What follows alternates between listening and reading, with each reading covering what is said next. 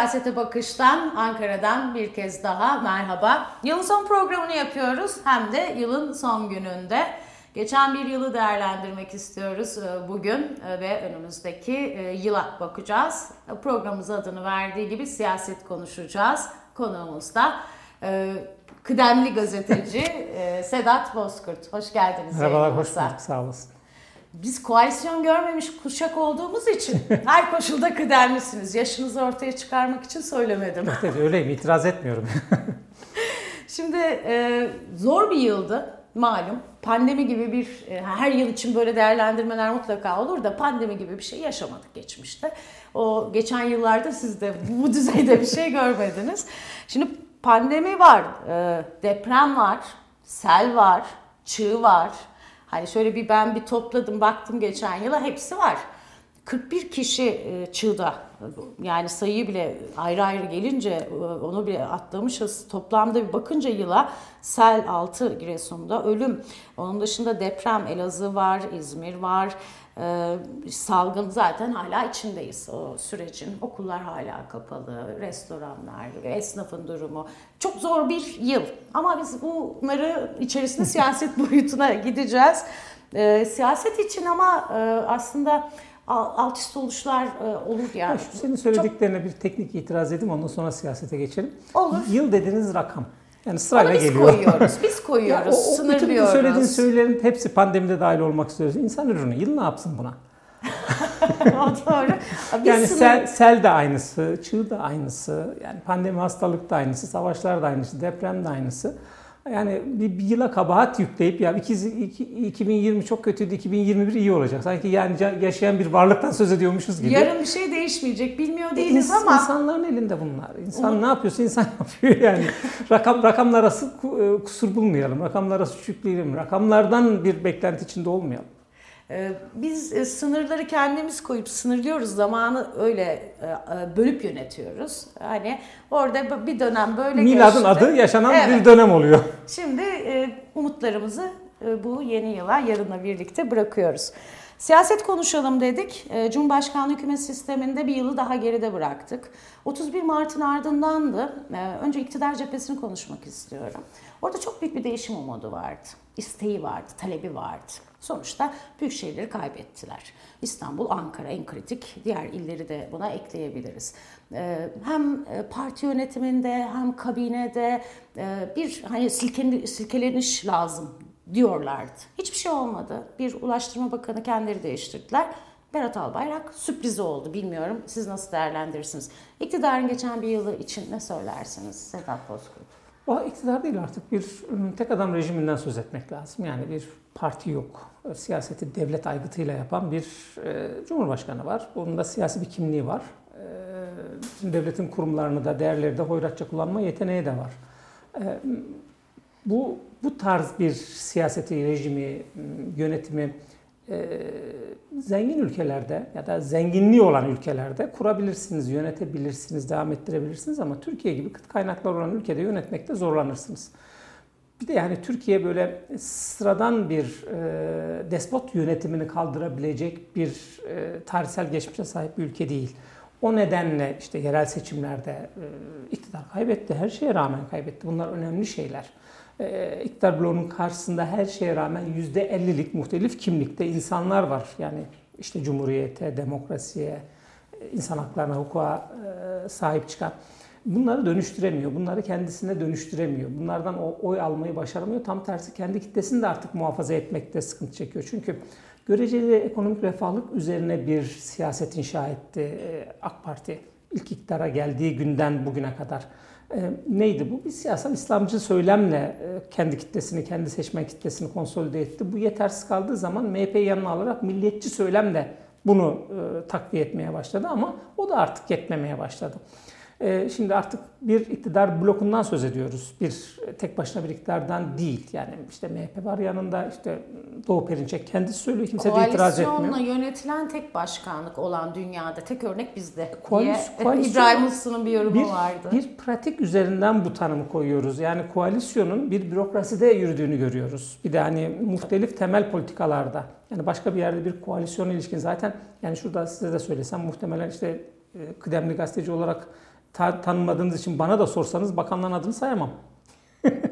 yok böyle bir şey. Yani evet. böyle bir yönetim e, modeli dünyanın hiçbir yerinde yok. Zaten şimdi bu modeli getirenler de bu modelin neye tekabül ettiğini bilmiyorlar. Ee, Cumhurbaşkanı da dahil bir kararname çıkarıyor. Kararnamenin uygulamasında sıkıntılar ortaya çıkıyor. O kararnameyi değiştiren bir başka kararname çıkarıyor. İşte bir buçuk yılda 55 kararname 68 çıkarılmış. 68 toplam. Ve 33-35 tanesi tekrar evet. değiştirilmiş. Tabii değişiklik Yani e, o da deneme yanılma yöntemiyle e, baktığı bir e, yönetim modelinden söz ediyoruz. E, yani bu çok hani sürdürülebilir mi? E, ne beklediğinize bağlı. Hani işte şimdi dillendiriliyor reform yapacağız reform. 18 yıldır siz yönetiyorsunuz. Bir reforma ihtiyaç duyuyorsanız bu yönetemediğinize ilişkin bir e, itiraftır yani dolaylı da olsa bir itiraftır. E, bir de yani bu reform e, şimdi e, basın özgürlüğü dendiğinde, hukuk dendiğinde, insan hakları dendiğinde biz bugün e, Türkiye'de karar uygulayacak insanlarla aynı şeyleri düşündüğümüzden emin miyiz? Sıkıntımız biraz buradan kaynaklanıyor. Yani bir reform, yargıda bir reform yapacağız diyorlar. Yargıda yapacakları reform gerçekten senin benim anladığım gibi bir reform mu? Yoksa kendileri biz yaptık işte bunun adına reform koyduk. Bugüne kadar yaptıkları buydu zaten. Bilmiyoruz. Yani bu nedenle yani 2020'yi ben e, iktidar, iktidarın birleşenleriyle, Recep Tayyip Erdoğan birleşenleriyle geçirebileceğine ihtimal vermiştim zaten. Yani 2020'de erken seçim beklentisinde olan arkadaşlar vardı. Onları da ben söylüyordum olmaz mümkün değil diyordum. 2021'de sonuna kadar zorlayacaklardır. Zorlamanın koşulu bir maliyeti var. Yani başka hiçbir şey yok. Bu ülke yönetmenin ekonomik bir maliyeti var. Ekonomik maliyetini Tabii. karşıladıkları zaman 2021'de çok rahat geçirebilirler. Bütün mesele o. 2020'deki en büyük sıkıntıları şu artık Türkiye'nin iç siyasetini belirleyecek, domine edecek etkenlerin tamamı dış kaynaklı olacak. Amerika'da yeni bir yönetim iş başına geliyor. Biden ve Türkiye, Recep Tayyip Erdoğan konusunda, Türkiye konusunda e, ön yargı dememek lazım. E, çok iyi biliyorlar burayı. Yani burayı iyi biliyorlar. Buradaki sıkıntıları iyi biliyorlar. Burayı ne yapabileceklerini ya da buraya ne yaptırabileceklerini çok iyi biliyorlar.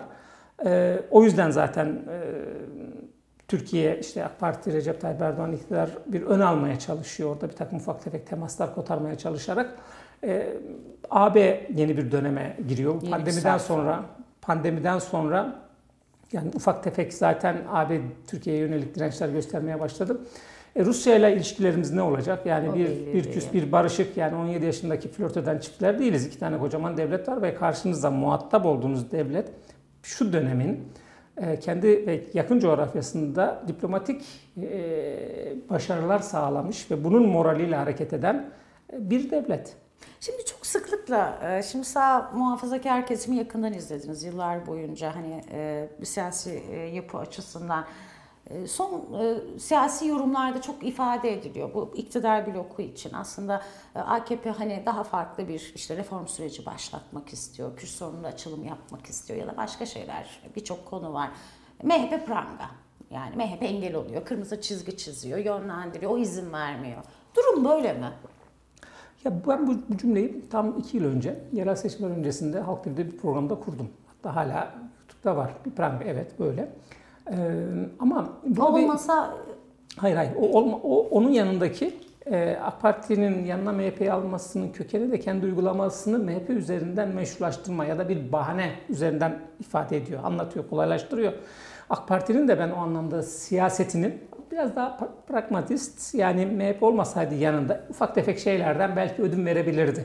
MHP'nin yanında olması o ödünleri de şey yapıyor. Yoksa, yoksa AK Parti'nin zihin kodlarında bir AB'ye tam üyelik ve AB standartlarında bir demokrasi ya da yargı bağımsızlığı, basın özgürlüğü falan yok. Olmadığını gördük yani. MHP olsa da yanında, olmasa da yanında.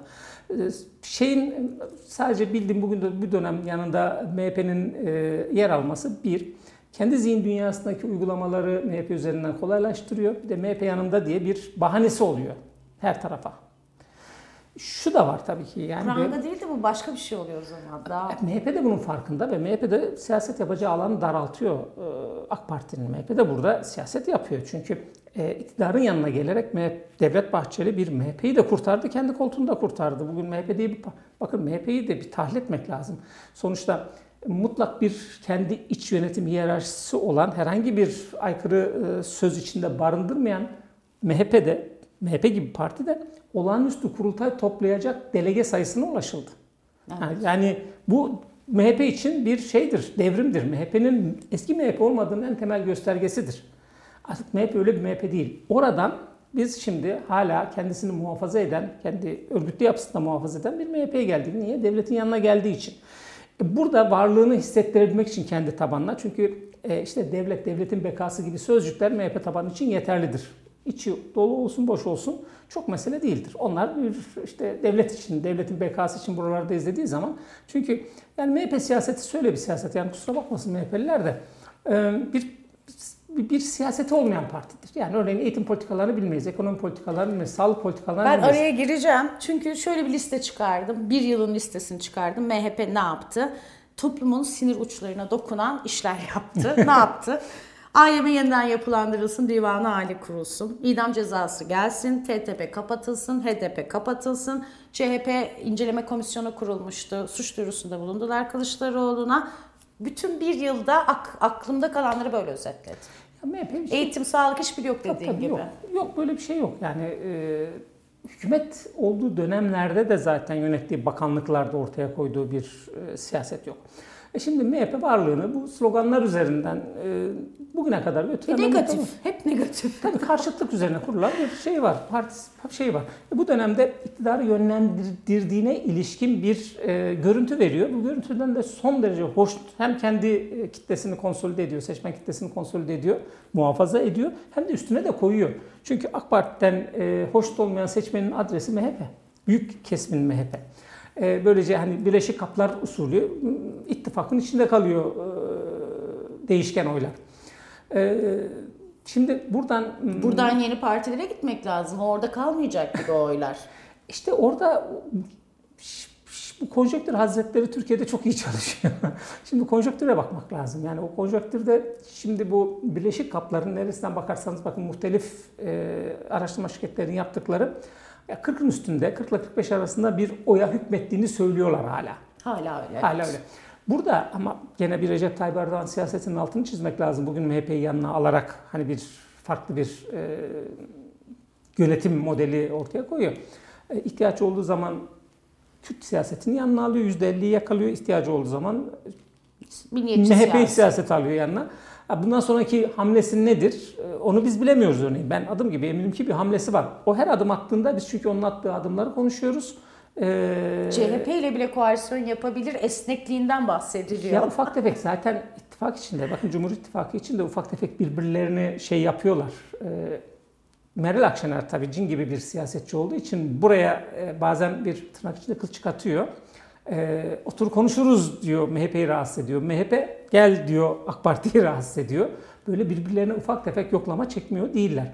Ama şu var tabii hani MHP'nin MHP'ye e, hayati bir nedenle mi bağlı AK Parti? Ben o kanaatte değilim tabii Recep Tayyip Erdoğan. Yani Türkiye'de şunu daha test etmedik bu Cumhurbaşkanlığı e, hükümet modelinde. E, parlamentoda muhalefet bloğunun çoğunluğu bu sistemde herhangi bir arıza çıkarır mı çıkarmaz mı bunu bilmiyoruz. Yani MHP Cumhur blokundan ayrıldı diyelim. Parlamentoda muhalefet blokuyla, millet blokuyla ortak hareket etmeye çalıştı. E şimdi kararnameler anayasada belli. E, Cumhurbaşkanının hangi alanda kararname çıkaracağı, hangi alanda e, parlamentonun e, yasa çıkaracağı. Tabii kanun çıkarır, geçersiz kılar çoğunluk İmzalamaz, olsa. uygulamaz. Tabii. Yani e, sonuç itibariyle kim denetleyecek? Anayasa Mahkemesi mi denetleyecek? Anayasa Mahkemesi'nin artık biliyoruz 8'e 7 oran bir üye daha atanacak. O zaman 6'ya 9 çıkacak bu oran. Belki daha da fazla olacak. Ee, şimdi bunu denetleyecek hiç kimse yok. Yani parlamentoda muhalefet bloğunun çokluğu bu sistemde Cumhurbaşkanı'nın yetkilerini, yetkili kullanmasını, alanını daraltır mı, daraltmaz mı onu bilmiyorum. Bunların tamamını yaşayarak göreceğiz. Ve ben adım gibi eminim ki Recep Tayyip Erdoğan kafasında bu dönem ne yaşanacağına ilişkin her şey mevcut. Var senaryolar. Vardır. Yeni. Muhtemelen vardır. Şimdi yeni partileri biraz açalım. Şimdi bir önceki seçimde genel yorum buydu. AKP kaybetti oylarını, MHP aldı. MHP'den İyi Parti'ye gitti diye analizler yapıldı. Hani pek çok da doğrulayan emare var ona dair. Ama işte orada yeni iki iktidar partisinin içinden çıkmış iki yeni siyasi parti ki her ikisi de kongresini tamamladı. Seçime girme yeterliliğine sahip olmak için canhıraş çalışıyorlar. Onların siyasetteki, o bu sahnedeki rolleri ne olur, ne görüyorsunuz, nasıl ilerliyorlar? Ya onlar tabii ki AK Parti'nin zayıflamasına bağlı. Ee, Zayıflatırlar mı? Ya hmm, AK Parti ya bir metal yorgunluğu göz, gözüküyor. Biraz önce söyledim ya AK Parti parti diye bir şey yok zaten. Yani devlet aygıtıyla bir siyaset yürütüldüğü için yani Recep Tayyip Erdoğan'ın elinden o devleti aldığınız zaman siyaset yapacağı ne partisi var ne partisindeki yöneticiler var. Partili diye bir şey yok artık. Yani işte devlet ya da işte bir kendilerine sağlanan bir takım olanaklarla hala bağımlılık ilişkisini sürdüren bir organizasyon var. Ee, şimdi e, Ahmet Davutoğlu, Ali Babacan AK Parti uzun süre siyaset yapmış insanlar. Şimdi muhalefet, özellikle Ahmet Davutoğlu'nun muhalefetin sertleştiğini görüyoruz. E, bu sertleşme e, bir hani e, gerçekten AK Parti ile Recep Tayyip Erdoğan'la siyaset yapmak istemiş ama işte umduklarını bulamamış insanlar için bir şeydir. Seçenek. Bir seçenek oluşturur, hoşuna gider. Ve bir kitle oluşturur Ahmet Davutoğlu. Kendisine bir seçmen kitlesi oluşturur. Ama Ahmet Davutoğlu daha öncelikli olarak şunu yapıyor. Ee, yani genel başkanlıkta, başbakanlıkta yapmış bir partide bir alan temizliği yapıyor. Yani AK Parti'de Recep Tayyip Erdoğan'a ve o dönemlere itiraz edilebilir. Onlar eleştirilebilir, yüksek sesle de ifade edilebilir. Ee, kendisine yönelik hain e, şeylerinde, eleştirilerinde, hakaretlerinde göğüsleyerek o alanı boşalttı, o alanı temizledi. Orada artık AK Parti'nin içinden gelip de bir dönem AK Parti'de e, görev almış insanların AK Parti Recep Tayyip Erdoğan'ı eleştirebileceklerine ilişkin meşru bir zemin ve geniş bir alan yarattı Ahmet Davutoğlu. Şimdi o alanda yürüyen bir Ali Babacan da var. Yani Ali Babacan'a evet. baktığınız zaman de ekonomik kriz tabii bu çok önemli. Çünkü e, AK Parti'nin iktidara gelmesinin e, en önemli nedenlerinden biri o dönemki ekonomik krizde ekonomi belirliyor. Yani biraz önce söylemiştim işte göreceli bir ekonomik refahlık üzerine AK Parti kendi e, iktidarını mutlaklaştırdı ve o iktidarı aracılığıyla da kendisine müthiş bir seçmen kitlesi üretti. Yani bugün AK Parti'nin üretilmiş bir seçmen kitlesi var. Ekonomik gelip bu insanları rahatsız edene kadar kafasında herhangi bir soru işareti yaratmayan, illüzyon içindeki o medya gücünü de kullanarak yaratılmış illüzyon içindeki bir seçmen kitlesinden söz ediyoruz. Şimdi Ali Babacan'ın ekonomide bir karşılığı var. Yani sokağa indiği zaman Bagaj esnafın ya da pazardaki insanın Ali Babacan'a yaklaşımı ekonomik temelli Sizin oluyor. Sizin zamanınızda iyiydi diyorlar. Gibi. O da, o da daha iyi yapacağım diyor ve karşılık buluyor. Kabul görüyor. Evet. Ama bu tabii biraz daha bu kendisinin görünür olması ve ekonomik krizin insanların kılcal damarlarına kadar hissetmesiyle ilgili. Biraz önce söyledim ya konjonktür hazretleri diye. Bu 2020'de biraz daha hissedeceklerdir. Ve çünkü o kendisinin ürettiği muhafazakar seçmen AK Parti'nin Recep Tayyip Erdoğan'ın kolay kolay Hani belki birazcık daha milliyetçi refleksle MHP'ye oradan da İyi Parti'ye gidiyor olabilirler ama CHP'ye gelmiyor. Saadet'e de gitmiyor. Yani ana kaynağı olan Saadet'e gitmiyor. Ama çok rahat bir şekilde Ali Babacan'a, Ahmet Davutoğlu'na gidebilecek gibi gözüküyor. Neresinden bakarsanız bakın ikisinin oransal olarak söylüyorum 3, 5, 10 toplamda aldıkları oy tamamen AK Parti'den gelecek oylardır.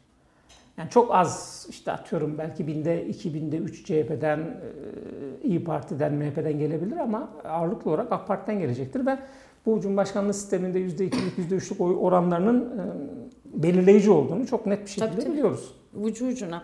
Şimdi muhalefete zaman ayıralım. Ee, çünkü onlar bu yıl çok iddialıydı. CHP e, kurultayını iktidara yürüyoruz diye yaptı.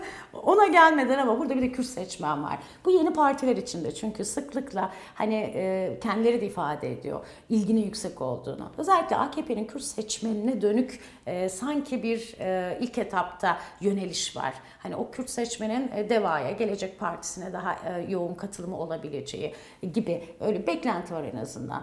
Ee, bir o tarafı hani o bir de tabii HDP üzerinden yürüyen tartışmalar var. Onu muhalefet bloku içerisinde de tabii değerlendirebiliriz tabii. ama e, bunu nasıl e, bu iki yeni partinin Kürt seçmeniyle bir bağ kurabileceğini en azından AKP'yi güçlü kılan o Kürt seçmenle bir bağ kurabileceğini düşünüyor musunuz? Tabii düşünüyorum ama yani şöyle Kürt seçmeni böyle bir e, kompartımanlara ya da konteynerlara doldurup parti parti dolaştırmayı tabii. çok doğru bulmuyorum ben.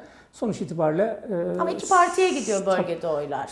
Ya Kürt siyasetin iki damarı var. İşte bir KDP çizgisinden gelen, o Nakşi geleneğine dayanan ve Türkiye'de de merkez sağ partilerde işte Demokrat Partisi'nden Adalet Partisi'ne, ANAP'ına, şimdi AK Partisi'ne kadar e, bir e, temas sağlamış, kendisini muhafazakar, e, sağcı hisseden bir yapı ki bu Kürt seçmenin çoğunluğunu teşkil Kürt ediyordu. muhafazakar seçmen Seçmenin herhalde. çoğunluğunu teşkil ediyor ama ee, öte yandan da yıllardır işte CHP üzerinden e, daha modern, e, sistemle daha barışık demek lazım. Öbürleri aslında muhafazakar olarak seçmen de, Demokrat Parti üzerinden devletle temas kurup devleti meşrulaştırmıştır. Devlet de aynı zamanda oradaki o aşiret feodal yapısını meşrulaştırmıştır ve o bölgeyi aşiretler feodaller üzerinden hani Osmanlı'daki gibi yönetmeye çalışmıştır. İdare etmeye çalışmıştır daha doğrusu yönetmekten daha ziyade. Yani Kürt, köken, Kürt meselesinin kökeninde bu. Ama bunların hepsini darmadağın eden bir süreç var yani PKK'dan, PKK'dan HDP siyasetine kadar. Yani Kürtlerin Kürtler adına hareket ettiğini söyleyen şiddeti araç olarak kullanan örgütle sivil siyaseti oradaki tüm bu geçmişe e, yönelik yapacağımız tahlillerin tamamını ortadan kaldırmıştır. Yeni bir Kürt seçmen profili vardır. Yani oradaki e, eğitim alamamış ve çobanlık yapmak zorunda kalmış bir Kürtle konuştuğunuz zaman sizde çok bilimsel terminolojiyle meseleyi anlatıyor. Şimdi bu insanları siz alıp bir konteynere, bir e, herhangi bir katman vagona doldurup da sağa sola götüremezsiniz. İkna etmeniz gerekiyor. Ve AK Parti bu AB süreciyle bu Kürt seçmeni ikna etti. Yani AB süreci, demokratikleşme hatta çözüm süreci. Çünkü beklentileri vardı. Ben o zaman da söylüyordum yani e, sağ siyasetin Kürt meselesini anlama imkanı yoktur. Anlamadığı meseleyi çözmeye çalışmak da sadece o dönem siyasi bir çıkara tekabül eder. Çözüme değil. Nitekim öyle olduğunu da gördük. O zaman bana kızıyorlardı, itiraz ediyordu arkadaşlar. E, ama tablonun öyle olduğunu gördük. Şimdi e, Ali Babacan'ın liberal yaklaşımı, AB'ci tutumu e, Kürt seçmen için bir cazibe merkezi olur. Çünkü AK Parti'de artık yanında MHP'yi, Doğu Perinçe'yi yanında tutan AK Parti e, muhafazakar, en katı muhafazakar ya da devletle bir şekilde bağ kurmuş, devlet tarafından da onaylanmış e, oradaki aileleri, büyük aileleri, aşiretleri de dahil olarak söylüyorum AK Parti'ye oy vermekte, ikna etmekte zorlanır. Ha, alır mı? Gene alır. Çünkü sadece bölgede yok seçmen. İstanbul'da da var, İzmir'de Asıl de var, Ankara'da da var. Pek çok yerlerde var. Yani en büyük Kürt ili İstanbul. 2 milyon. Ee, ama artık şöyle, özellikle bu kayın meselesinden sonra e, birbirine rakip olan, e, Kürt kimliği üzerinden siyaset yapan yapılar bile bu işlerde bir haksızlık olduğunu dile getiriyorlar. Yani bugün Hüdapar'la konuştuğunuz zaman bile HDP'li bir e, belediye başkanı sadece Kürt olduğu için seçilmesine rağmen görevlerine alınıp içeri atılması benim canımı yakıyor diyorlar. %70 böyle oyla seçilen. Tabii. Böyle bir Kürt kimliği, Kürt kimliği üzerinden dramatik bir tablo var. Bu tabloyu yaratanın da bir AK Parti olduğunu düşündüğünüz zaman en muhafaza, yani nitekim bakın birazcık oraları zorlamak için bir işte e, algı yaratsın diye içinde KDP yani o e, Barzani siyasetinin, o Nakşi geleneğinin e, Oldu, olduğu bir, yeni, parti, yeni parti kuruyormuş gibi yapıyorlar ama onların bir karşılığı yok. Çünkü gerçekten KDP siyasetini temsil etmeye ve bölgede e, müthiş bir karşılığı olmasına rağmen Şeraf, e, Şerafettin Elçi de bunu yaptı ama olmadı. Çünkü orada bu biraz önce söylediğim gibi bu süreçte bütün o eski siyasi kalıplar, siyasi kutuplaşmalar, siyasi kategoriler darmadağın oldu. Öcalan yani başka mektubunu bir, da buna ekleyelim. yani bir karşılık bulmadı. Ki Öcalan, Öcalan mektubu, Öcalan'ın evet. biliyorsunuz bölgedeki şeyi e, karşılığı yani böyle artık dinsel imgelerle ifade edilen bir yapıdaydı ama onu da yıkan Selahattin Demirtaş'tır. Onu da haksızlık yapmayalım. E, Kürtler kendi içinden bir lider çıkardılar ve Abdullah Öcalan'ı aşan bir liderlik var şimdi ortada. O yüzden zaten iç e, mücadeleler, iç iktidar mücadeleleri birazcık da orada şekilleniyor. Onu konuşamıyoruz çünkü niye? E, başka başka şeyler öne geldiği için. Bence bunlar sağlıklı gelişmeler. Yani en azından Kürt siyaseti açısından sağlıklı gelişmeler. Demokratik zeminde siyaset e, iddiasının güçlenmesi adına değerli tabii, tabii bunlar. Tabii. Şimdi muhalefete zamanımız daraldı. E, şimdi iktidara yürüyoruz diyor CHP. E, bir Millet İttifakı ve bunun genişlemesini konuşuyoruz. Yıl boyunca birbirlerini ziyarette bulundular. Yani Akşener Kılıçdaroğlu'na Kılıçdaroğlu, Akşener'e Karamollaoğlu, Deva ziyareti, Davutoğlu sürekli bir e, şey e, ziyaret trafiği oldu. Ne oluyor muhalefette? Ya, yani gelişler mi bu ittifak? Şunu görmek lazım. Kemal Kılıçdaroğlu e, Millet İttifakı'nı muhafaza etmeyi kendine görebilmiş vaziyette. Bu iyi Parti değil sadece ama tabii.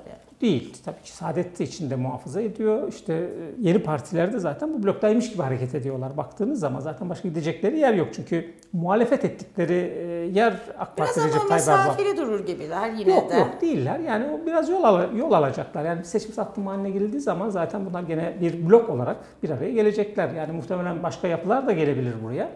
Ee, ve bunların ortak paydası var artık. Yani itiraz edemeyecekler. Yani bugün geleceğin vaat ettiğiyle, devanın vaat ettiğiyle, CHP'nin ya da İyi Parti'nin, Saadet'in vaat ettiği arasında hiç fark yok. Demokrat Parti de dahil olmak üzere Hepsi parlamenter rejim. Parlamenter. Yani öncelikler belirlenmiş vaziyette. Sonuçta hepsi farklı siyasi partiler, farklı öneriler olacak, farklı yaklaşımlar olacak, farklı siyasi söylemler olacak ama ben hala o Millet İttifakı'nın işlemesi konusunda e, Kemal Kılıçdaroğlu'nu çok başarılı buluyorum.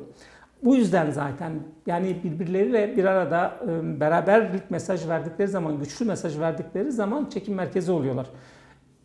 Millet İttifakı'nı zaten patlatmaya ya da dağıtmaya yönelik AK Parti'nin ya da iktidarın bütün çabası. Çünkü orası parçalandığı zaman derneğin toparlanması çok zor bir iş muhalefetteki partileri bir araya getirmek.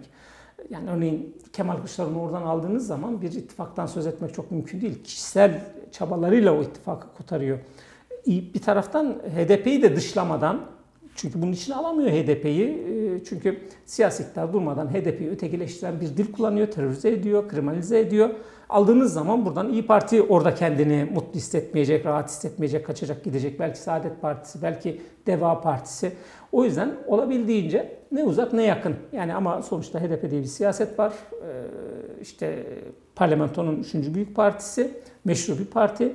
E, yani mevcut yasalara göre kurulmuş ve işleyen e, Kemal Kılıçdaroğlu bir taraftan onu da görünür kılıyor. Saadet'i de görünür kılıyor. Deva'yı da Gelecek Partisi'ni de görünür kılıyor. Ve bu ittifak blokunun içindeymiş gibi bir e, his de yaratıyor. Yaratmıyor da değil. Ha bu çok kolay oluyor mu? Atıyorum işte HDP'li herhangi bir seçmenin e, taleplerini ya da beklentilerini karşılamıyor. Hayır. Zaten öyle bir dünya yok. Yani işte siyaset yapıyorsanız bize siz Merkez Partisi'siniz. CHP'nin içini bile, CHP'yi bile yönetmek bu kadar zorken siz bir taraftan CHP'yi yöneteceksiniz, bir taraftan İyi Parti ilişkileri kotaracaksınız, bir taraftan Saadet'le ilişkilerini. Yani şu Saadet Partisi'nde bile CHP ile yan yana geldiği zaman kıyamet kopuyor. Kendi içinde kıyamet kopuyor. Vay sen CHP ile nasıl bir araya gelirsin? E niye? İşte 50'de CHP şunu yapmıştı gibi. kolay bir iş değil. Yani Millet İttifakı Cumhurbaşkanının sözü doğru. Beş benzemez bir arada diyor. Ama bu, bu, bu demokrasi açısından iyi bir şey. Çok Ve bakın tabii. gerçekten yani ben ben de örneğin belirli normal koşullarda bu bunların bir araya gelmiş olmasının rahatsız etmesi lazım. Çünkü siyaset böyle bir şey değil. Siyasette hepimiz aynı düşünürsek siyaset de kendimiz de zenginleşmeyiz. Demokrasimiz Ama de zenginleşmez. Ama medya, yargı bağımsızlığı işte tabii, o daha öyle bir temel öyle, kim hayır diyebilir? Tabii öyle bir temel ihtiyaçlar var ki, öyle temel ihtiyaçların önceliği var ki sıra bunlara gelmiyor. Yani örneğin e, üretim araçlarının mülkiyetinin devlette mi olması, özel sektörde mi olması, hani tekelleşmesi mi? aslında bunu, ayrılıyorlar. Bunu bunu bunu bunu tartışmamız gerekirken bunu tartışamıyoruz. Sıra buraya gelmiyor çünkü. Yani asgari ücreti konuşuyoruz, rakam telaffuz ediyoruz. Yani örneğin en soldaki partimiz bile bunu yapıyor. Çünkü e, can alıcı bir sıkıntı var. Oysa demesi lazım yani ürettiğin malın değeri neyse onu paylaşacaksın arkadaş onu üretenle. Ama gelemiyoruz buraya çünkü niye? Demokrasi gibi, Önce hukuk diye, insan hakları diye bir temel sorunumuz var. E, muhalefet bu açıdan e, gelecek yıl bu birlikteliği koruyup bunu bir e, isimlendirir mi? Hani çünkü e, Tabii seçim satım haline girildiği zaman bunu ancak isimlendirir tabii ama yani hareketlerinden baktığınız zaman e, senkronize bir şey orada ittifak olduğunu görüyorsunuz. Senkronize hareket ediyorlar. Yani İyi Parti ile CHP işte DEVA gelecek Burada bir blok olduğunu net bir şekilde görüyorsunuz. Bu, bu bloğun amacı zaten 2021'de olabildiğince iktidar sıkıştırarak bir e, seçim e, Son olarak beklentinizi getirmek. tam alsak 2021'in ikinci yarısı için bir seçim gündemi. Ya olabildiğince kaçacaktır. Yani 2023 hedefleri boş bir hedef değil. Çünkü Recep Tayyip Erdoğan kaybedeceği bir seçime niye girsin? Yani bütün veriler, kendisini yaptırdığı anketlerde de Kaybedebilecek. Ha neyi kaybedecek? Bir de yani seçim yapılırken İktidarı. Cumhurbaşkanı mı seçeceğiz? Parlamentoyu mu yeniden? İkisini e, birlikte. İkisini birlikte. Bunların hep bunlara karar verecek tek kişi Recep Tayyip Erdoğan yani Bahçeli değil. Hep diyoruz ki işte Bahçeli isterse seçim olur. Yani Cumhurbaşkanlığı seçimine karar verecek kişinin adı Recep Tayyip Erdoğan'dır. Ha parlamento toplandı. Parlamentonun tekrar seçim yapmasına karar verdi. Cumhurbaşkanlığı seçmesine karar veremiyor. Parlamentoda geldi. Muhalefet bloğda çoğunluk oldu. Biraz önce söylediğim gibi bu pratiği deneyeceğiz. Neler yaşanıyor, neler yaşanmıyor onları göreceğiz. Bu, bu da bir maliyet çıkarır Türkiye ama bunları yaşamak lazım. O yüzden 2020'de işte e, siyaset e, hareketlenecek. 2021'den sonra her şey güzel olacak falan filan şey e, çok slogan ve havada kalan bir slogan ve Türkiye muhtemelen seçim olsa da olmasa da 3-5 yıl çok büyük bir sıkıntı yaşamak zorunda. Her anlamda yani sosyal olarak da e, ekonomik olarak da.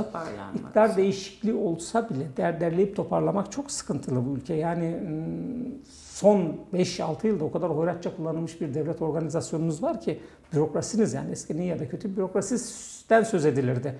E şimdi bürokrasiniz yok. Baktığınız zaman bütün her taraf e, parti kimliğindeki insanlarla oluşturmuş. Anayasa Mahkemesi de dahil olmak üzere söylüyorum. Geçiş süreci bile evet. Çok zor. Ya bunları yapmak lazım. Bir de yani hep yani seçim yapılır mı, yapılmaz mı?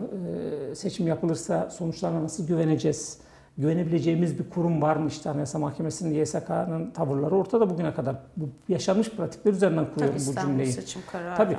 Cumhur, Cumhurbaşkanı bir de aday olabilir mi, aday olamaz mı? Daha onları da kim, tartışacağız. Kim denetleyecek bunları? Yani bir işin bir e, anayasaya uygun olup olmadığını Anayasa Mahkemesi bile denetleyemiyorken kim denetleyecek? Kim bunları kontrol edecek? Yani bir e, sistemsizlik söz konusu. Bu insanları birazcık umutsuz hale getiriyor.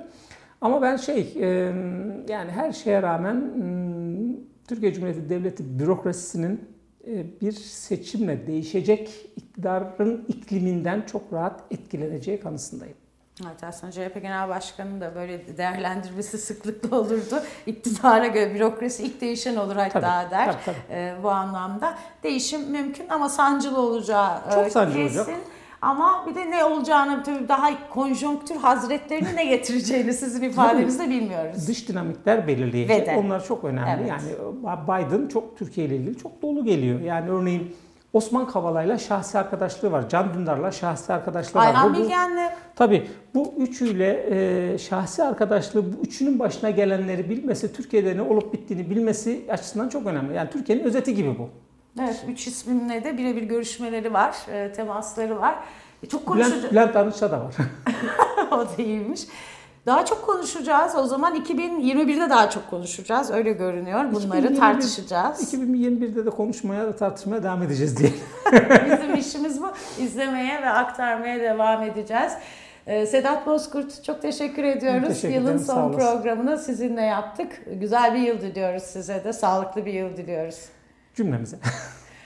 Siyasete bakıştan Ankara'dan yılın son gününden e, seslendik. Geçen bir yıla baktık. Önümüzdeki bir yılı e, bir değerlendirmeye çalıştık. Konjonktür hazretleri ama neye izin verirse Sayın Sedat Bozkurt'un e, ifadesiyle. Güzel ve sağlıklı bir yıl diliyoruz tüm izleyicilerimize. Tekrar buluşmak üzere. Hoşçakalın.